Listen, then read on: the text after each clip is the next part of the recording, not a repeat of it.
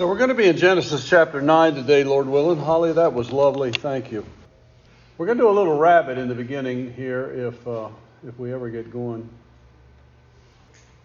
So, uh, in chapter 8, last uh, two, three weeks ago, I, I, shared this verse with you. And um, I wanted to just take a little sidestep.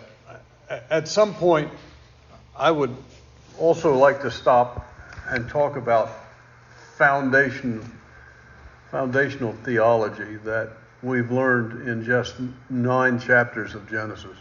It's just remarkable how much is here. And uh, what, what I'd like to do today is I'd like to talk about a, just an unusual coincidence. In verse 4 of chapter 8, and the ark rested in the seventh month on the seventeenth day of the month upon the mountains of Ararat. Now, I pointed this out. This, this slide actually is from before.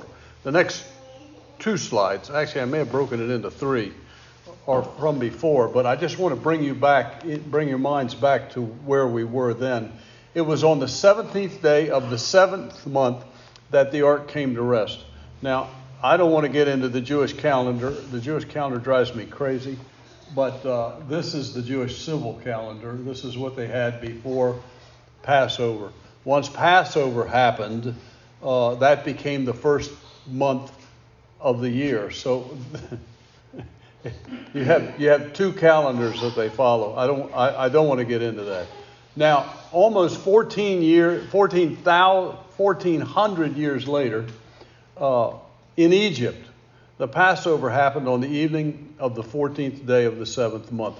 Now, the instructions and the preparation were the day of the 14th. It's, it's, it's hard for my mind to get on it, but the, the, day, the day begins in the evening, and they get that from Genesis chapter 1.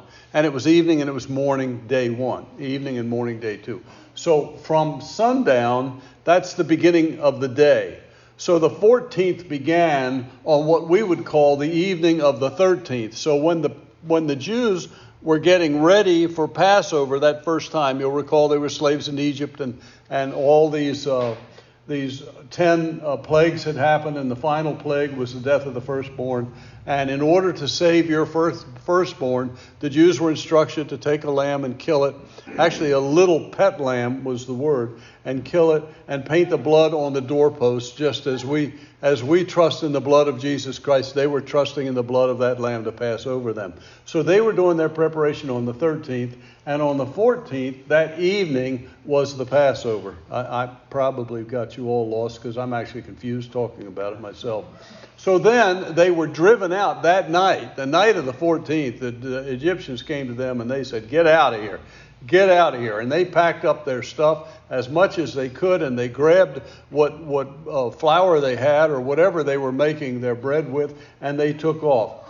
And uh, so they walked for three days so that on the 17th of that same month they crossed the Red Sea. Now, the point is that Israel began their new life free from slavery on the 17th day of the seventh month, exactly the same date not the same day because their calendar, like ours, the, first of July falls on every different day of the week, uh, depending on what year we're in. But it's the exact same date. And when you see that, you think, wait a minute, what's what's happening here? How could how could that have happened?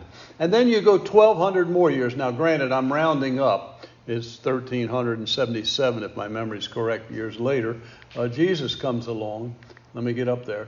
1,200 years later, uh, Jesus was crucified on the preparation day, that's the 13th, which will become the 14th when the sun, sun sets, the 14th day of the seventh month.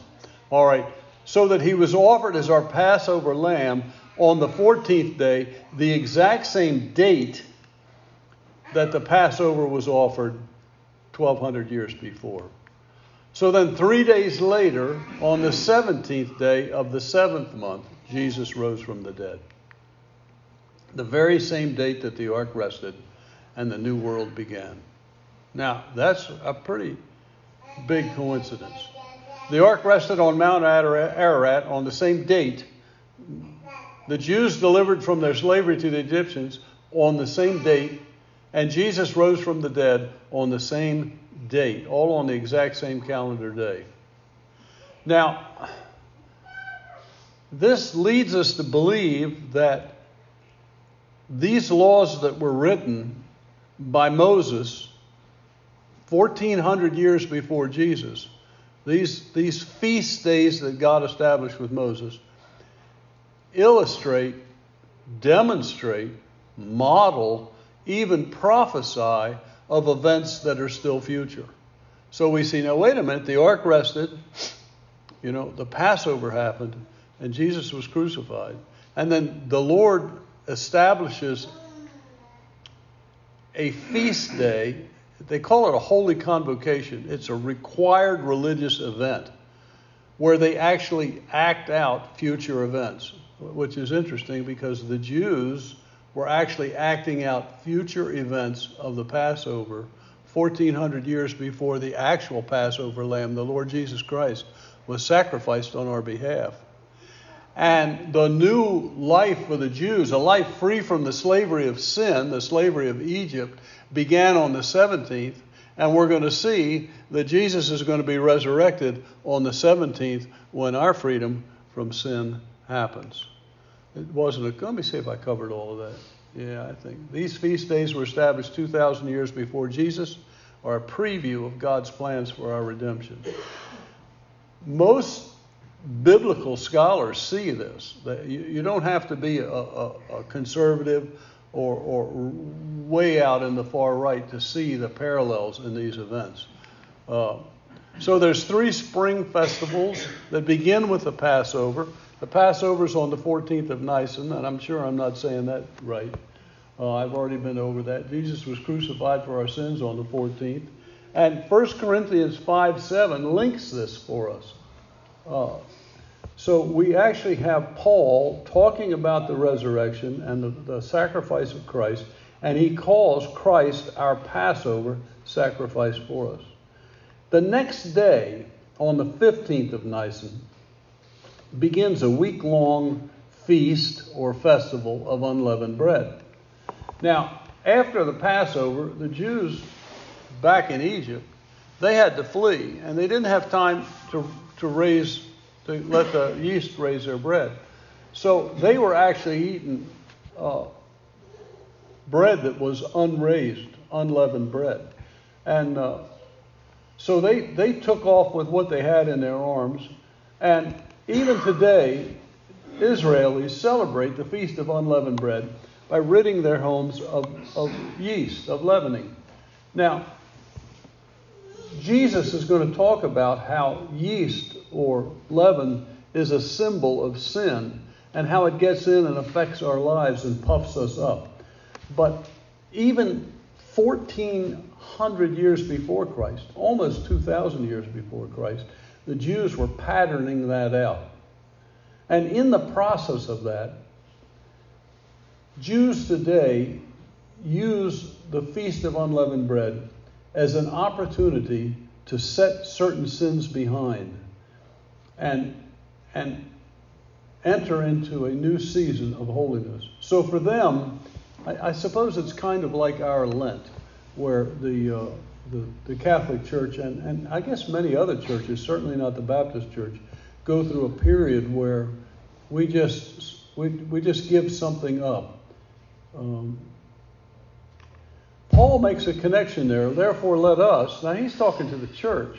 I'm, I'm talking about Jews 1,400 years before Christ who followed this, this rule, the set of rules set up by God that picture the Lord Jesus Christ. Now, we're, our Christ has now come, been crucified, resurrected, and, and we're part of the church age, a completely different group. But Paul's tying the two together in 1 Corinthians 5 8. Therefore, let us keep the feast, not with the old leaven, neither with the leaven of malice and wickedness, but with the unleavened bread of sincerity and truth. So he's making Paul the apostle in what we call the church age is making a spiritual application to the feast of unleavened bread.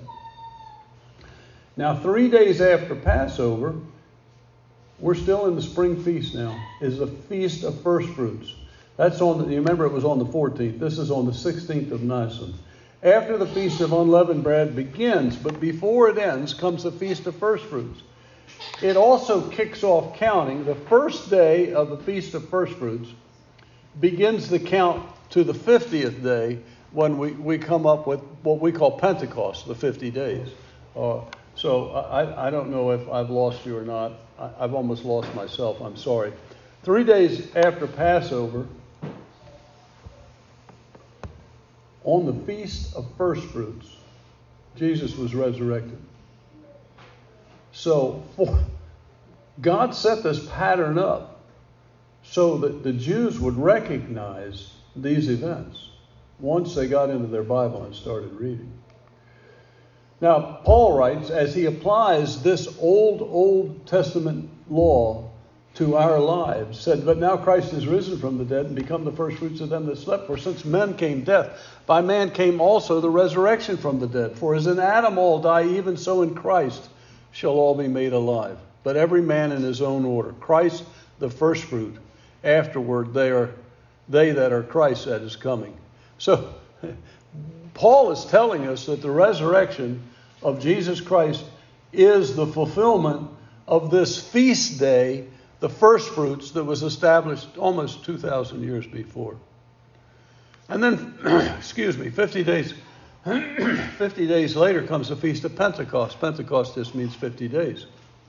It's on the 6th of the month of Sivan, 50 days after Passover uh, during the days of Moses, Pentecost was when the Israelis received the Ten Commandments. So they, they, they celebrated, well, they, I'd have to say they endured that first Passover. It wasn't really a celebration. They were just hoping to keep their kids alive. And then they got kicked out of Egypt. and then they got down to the water. And then they crossed the water. That was on the 17th. Just a direct fulfillment of when the ark landed. And then they walked another 50 days, another I can't do the math, uh, 47, it was 50 days when they made it to the mountain where God gave the giving of the law. So for the Jews, the Feast of Pentecost is a celebration of when the law was given. Now, it marked the beginning of a new covenant with Israel. Now, I'm going to use the word covenant, and I'll, I'll mess it up, I know, but, but a covenant is a contract. It's a testament, all right? It's an agreement. We're going we're gonna end with, if I make it that far, we're going to end with the first agreement, the rainbow covenant. But this is a newer relationship with the Jews. And, you know, remember Moses went up and he got the, the Ten Commandments on two tablets, and he came down, and of course, the thing had gone haywire, and he ended up breaking them at a fit of rage, and then he had to go back up, and he had to get a duplicate copy made, and he had a copy made, and he came back down. And the Jews said, the Jews said, uh, anything God wants us to do, we will do. Just let Him stop talking to us. It scared them to death. So as long as God will be quiet, we'll do anything He wants. So they made a, a new agreement, a new contract, if you will, with, uh, with, with God. It was a new covenant, a new beginning, a new start. All right. After Jesus' death, Pentecost was the exact day of the outpouring of the Holy Spirit on the followers of Jesus. It marked the birth of the church, a new covenant a new agreement. Right? 1 Corinthians 11:25 says, "After the same manner also he took the cup when he had supped, saying, This cup is the New Testament, the new covenant, the new contract in my blood." So we we started, you know, all the way back with uh, the agreement to keep the law, and now we agree that in Christ, in our lives, in Christ, the law is fulfilled. This do as you ought to drink it in remembrance of me. Now, the thing that brings us up is uh, the future. So, we've seen the three spring feasts, we've seen the summer festival, the Feast of Pentecost, and now we're coming up to the springtime. And it begins with the Feast of Trumpets. It's on the first of Tishri, which on the civil calendar is Jewish New Year's. Do I dare say it that way? Uh, this year began on the 15th of September 2023. So we're on, what is today, the 17th? So two days ago, on the 15th, that was Jewish New Year's. All right. Now they celebrate this by blowing, and I've read different accounts of it, by blowing somewhere in the vicinity of 100 different trumpet blasts. Now the reason for the blowing of the trumpets is because the trumpet is to remind the Jews of how they communicated when they were in the wilderness. So the trumpet was used to say, Get up, go to bed, let's make camp, let's break camp, let's move out. And so the continuation of the trumpets is a reminder of their travel in the wilderness. Okay? It marks the beginning of the new year in the Hebrew calendar. And in Israel, Jewish people throw stones into a body of water to symbolize the casting off of their sins. It's the idea of, of how we, when we get to our New Year's, we say, well, I'm going to give up, I'm going to give up coffee. I've never said that in my life. I'm going to give up smoking, or I'm going to give up eating uh, fried chicken wings. Uh, you know, we, we always make some New Year's resolution. So to symbolize that, the Jews would cast stones into the water. Now, we believe that it foreshadows the trumpet that will call us into the presence of God at the rapture. So when you get when you get to these horn blowings, uh, it's the idea that God is getting ready to call you. So once the trumpet starts blowing, now Paul will talk about the rapture, and he'll talk about it being at the last trump. Now. It may just be the last trump and have no connection to the Feast of Trumpets, but there aren't too many uh, Christian scholars that believe that. They believe that when when you see this pattern developing throughout all seven of these feast days, you realize that uh, this first trump on the first of Tishri is a warning that the end is near. And when you get to the last trump, which apparently is a long, drawn out blast of a shofar, uh, that's going to be the last trump. And at the last, so there's a lot of Christians at this time of year that get all excited because they think, well, you know, 99 more blasts on that whistle and we're out of here. So everybody's thinking, well, we don't know when the rapture is going to be, but we just suspect it's going to be connected with us in one way or another. The next day, uh, 10 days later, is the Day of Atonement, uh, the 10th of Tishri. Now, that's going to be on Monday, September the 25th. We're not there yet. Leviticus 16 says that two goats should be taken I still haven't gotten rid of that cough. One will be a sin offering and the other will be released. That's where we get the name scapegoat from. Now, the idea was the nation of Israel was to confess their sins over these goats in preparation to meet God at the last trump, at the judgment call, you see, the holiest of the high day, holy days of Israel. It, they also call it Yom Kippur, Yom is the word for day. I'm hoping Kippur is the word for atonement, but I didn't look that up. I think it's re- really just Hebrew for Day of Atonement. Yom Kippur looks forward to a time when they will meet Yahweh during the Judgment Day. At first, I had Jesus, but there's not too many Jews that are looking forward to meeting Jesus. But they are looking forward to meeting Yahweh. Now, what they don't recognize is that Yahweh and Jesus are the same person. But we won't get into that. Uh, for Israel, it's a time to repent of sins by asking for forgiveness from those whom we've wronged and extending forgiveness from those that have wronged us. It's a solemn day of fasting. And last is the Feast of Tabernacles. On the 15th to the 22nd of Tishri, and it remembers a time when all of Israel lived in tents in the wilderness. They built booths. It's also called the Feast of Booths. The tabernacles calls for God's people to live a life in temporary dwellings. Now, I, I don't know what it's like in Israel now, but in the recent past, they would actually go up on their roofs and they would erect uh, flimsy little shelters, and they would spend the week celebrating this festival, this this time together. It was a time to go out and go camping. I I don't I, I have to imagine they're in, in their airstream campers now, but uh, it, it didn't used to be that way. Uh, it calls for God's people to live life in temporary dwellings, just as the Israelites did in the desert, and to symbolize for us our temporary passage on this earth. Many see this representing the millennium.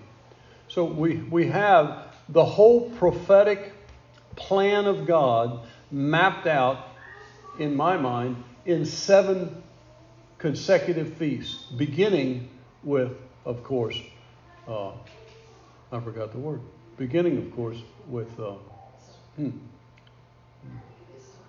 Somebody help me here. Passover. Thank you. I knew there was a word there, but I couldn't get it out. Many will see this representing the millennium when we will once again live in the presence of the Lord. Uh, where am I? Here? And God blessed Noah and his sons and said to them, Be fruitful and multiply and replenish the earth. So that's the seven feasts of Israel.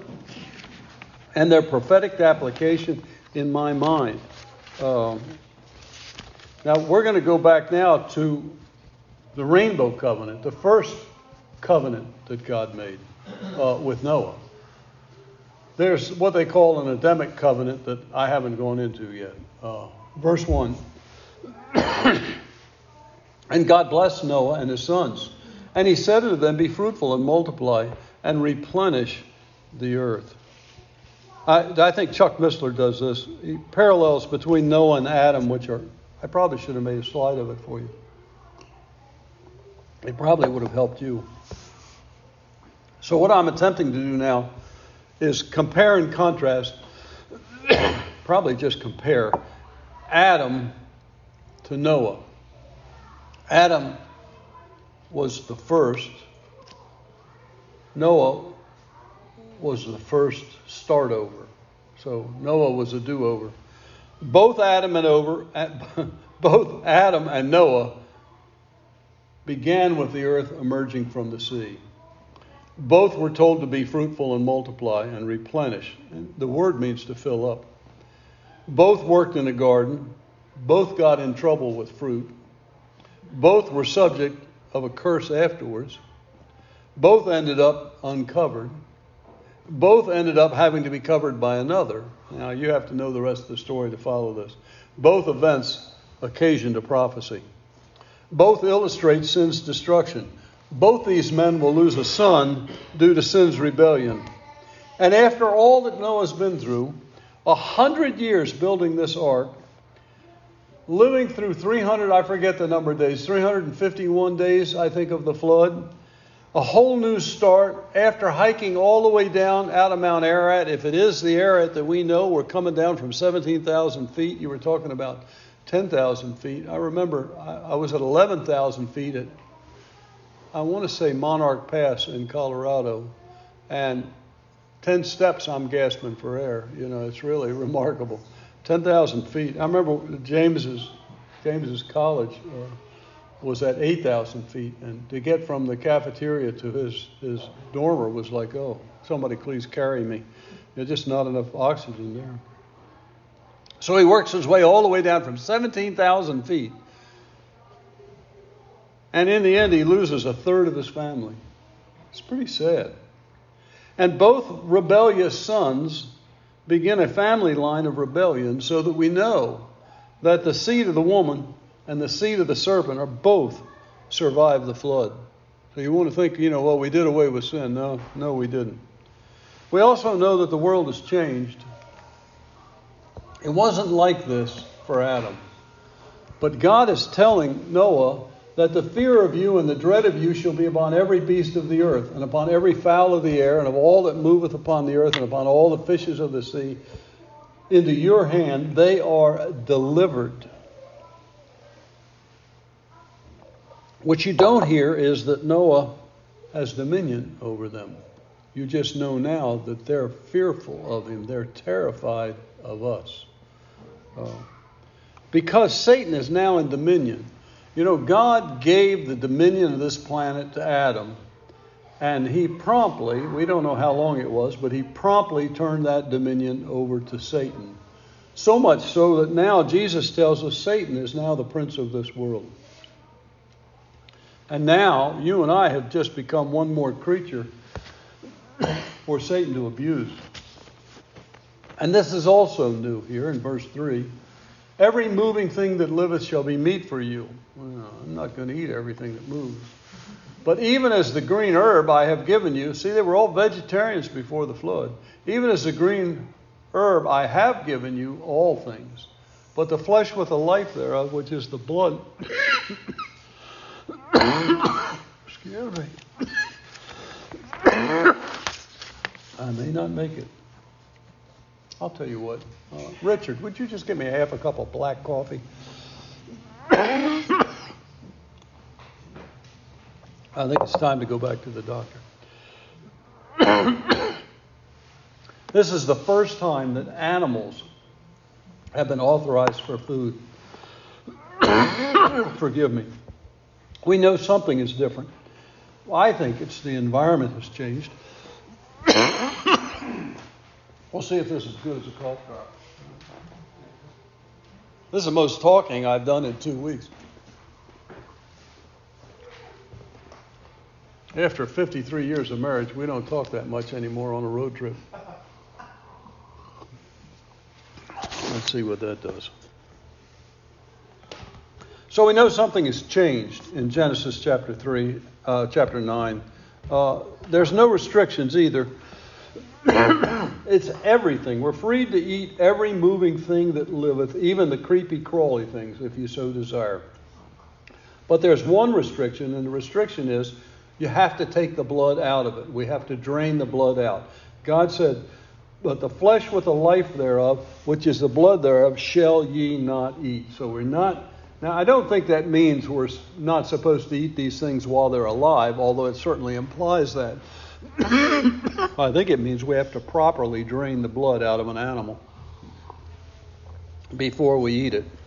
Now, Leviticus tells us that the life of the flesh is in the blood. And I have given it upon the altar to make an atonement for your souls. For it is in the blood that maketh an atonement for the soul.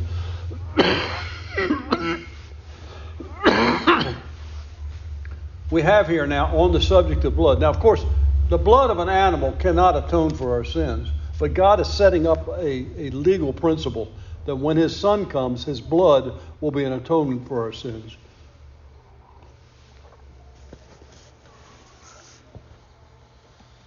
And then God says, And surely your blood of your lives will I require, at the hand of every beast will I require it, and at the hand of man, and at the hand of every man's brother will I require the life of man. Whoso sheddeth man's blood, by man shall his blood be shed. For in the image of God, he, for, for in the image of God made he man. Now, what he's saying is that man's blood is even more sacred than that of an animal, and it's not to be shed because man was made in the image of God. Now, most people see in this the institution of government, in that there has to be some kind of a structure to regulate this, this new rule. This is a new rule.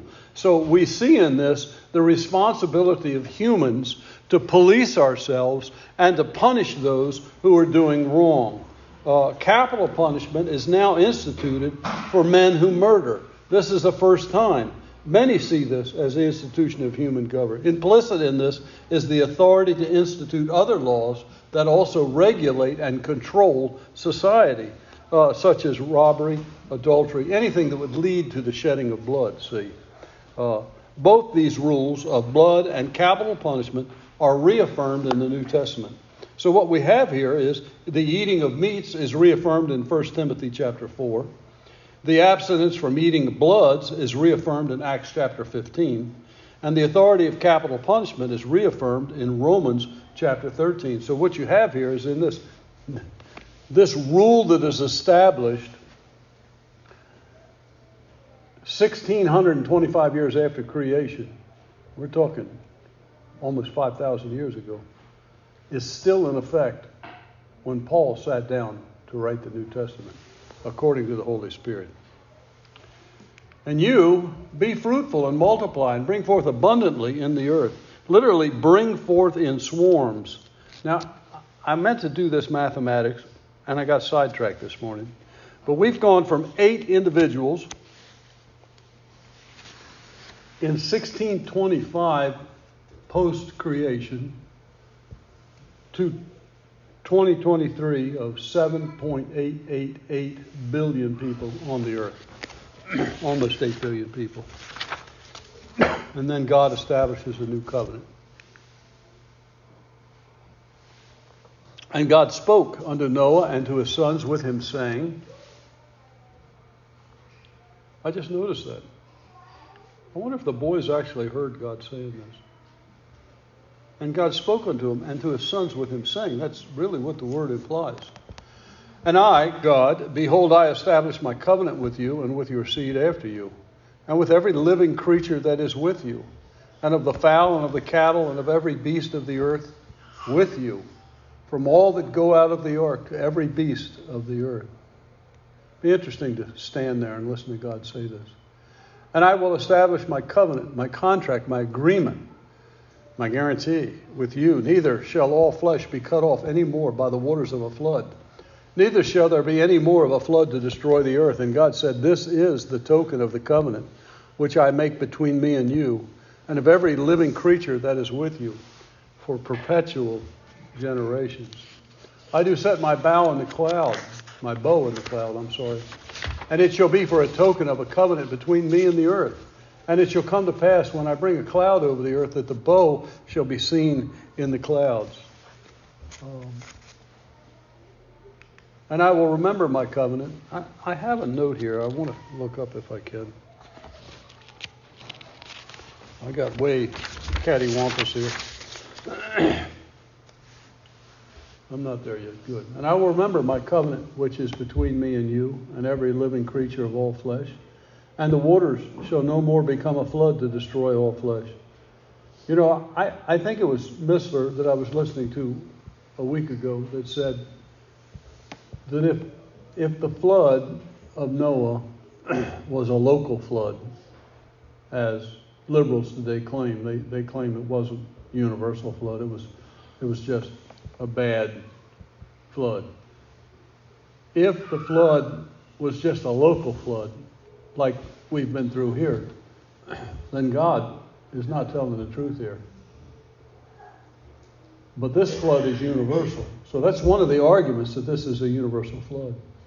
And the bow shall be in the cloud, and I will look upon it, that I may remember the everlasting covenant between God and every living creature of all flesh that is upon the earth. And God said unto Noah, This is the token of the covenant which I have established between me and all flesh that is upon the earth. Now, I believe there was a vapor canopy prior to the flood, and I, I believe that when Genesis 1 said he, he divided the waters with the firmament, the firmament is a word that means spreading out. So he, he divided the waters from below the spreading out from the waters that were above the spreading out. I think he had water in what we call oceans uh, below the spreading out, our atmosphere, and he had water above our atmosphere. And I, I believe he precipitated that vapor canopy. if there was a vapor canopy, there would never have been any rain. It would be like living in a terrarium, and there would never be a rainbow.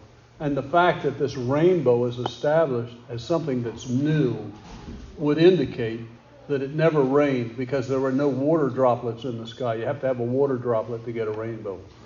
So this, this for many creation scientists, is proof that there was never any rain prior to the flood. But now that there is rain, to keep people from being terrified, the rainbow appears in the skies. It's spoken in the scriptures as if this is something new.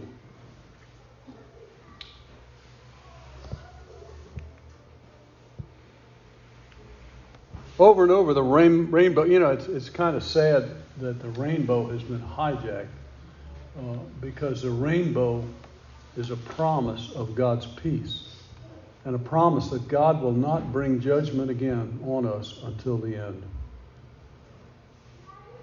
But our covenant that's the rainbow covenant. It's still in effect. We have the promise that God is not going to flood the whole earth. Now, I, I don't know, we, we, Mary and I have been talking about it. You, you almost wonder. As I'm telling you, if you're keeping up with the news, it's almost as if the entire earth is getting flooded. At least there's an awful lot of local floods going on right now. But the promise is still there. God won't do it again. Our promise is that it's in the blood of Jesus Christ. That's our trust. Our trust isn't in that God is not going to flood this earth again. We know God is going to destroy the earth. He's just not going to destroy it with a flood. He's going to destroy it with fire, is what Peter tells us. But our promise is in the death of Christ on our behalf. And when he had given thanks, he broke it. This is Jesus. This, this is Paul retelling the story of how Jesus instituted what we call the Lord's Supper. He actually hijacked, that's probably a bad word since he's a creator God of the universe, uh, but he, he took a portion of the Passover celebration and he made it a new agreement between you and me with God, a new covenant. And the new covenant is in his blood. His body was broken. He took our punishment, and his blood was poured out to pay for the penalty for our sins. And it's through the blood of Jesus Christ that we find forgiveness. And when he had given thanks, he being Jesus, and when he, Jesus, had given thanks, he broke it and the bread, and he said, Take, eat, this is my body, which is broken for you. This do in remembrance of me. And after the same manner also he took the cup when he had supped, saying, This cup is the New Testament, the new contract, the new covenant, the new agreement in my blood. This do ye as oft as you drink it in remembrance of me. And we have this promise that whatever happens in the future, God will keep us safe through the blood of the Lord Jesus Christ. Let's pray. Thank you, Father, for this day. Thank you, Lord, for just getting me through this uh, voice issue. Thank you for this opportunity to gather with your church once again. We recognize that our only hope, Lord, is in your Son, Jesus Christ. And we look forward to the day when we hear that trumpet blast. I don't suppose we'll hear all hundred of them, but at that last trump, Father, we expect to hear a trumpet, look up, see Jesus, and be gone from here. It's my prayer that everybody in this room is ready for that event. And they're ready because they've repented of their sins and they've turned to your Son, Jesus Christ, and called on him for salvation. I pray this in Jesus' name. Amen. Amen.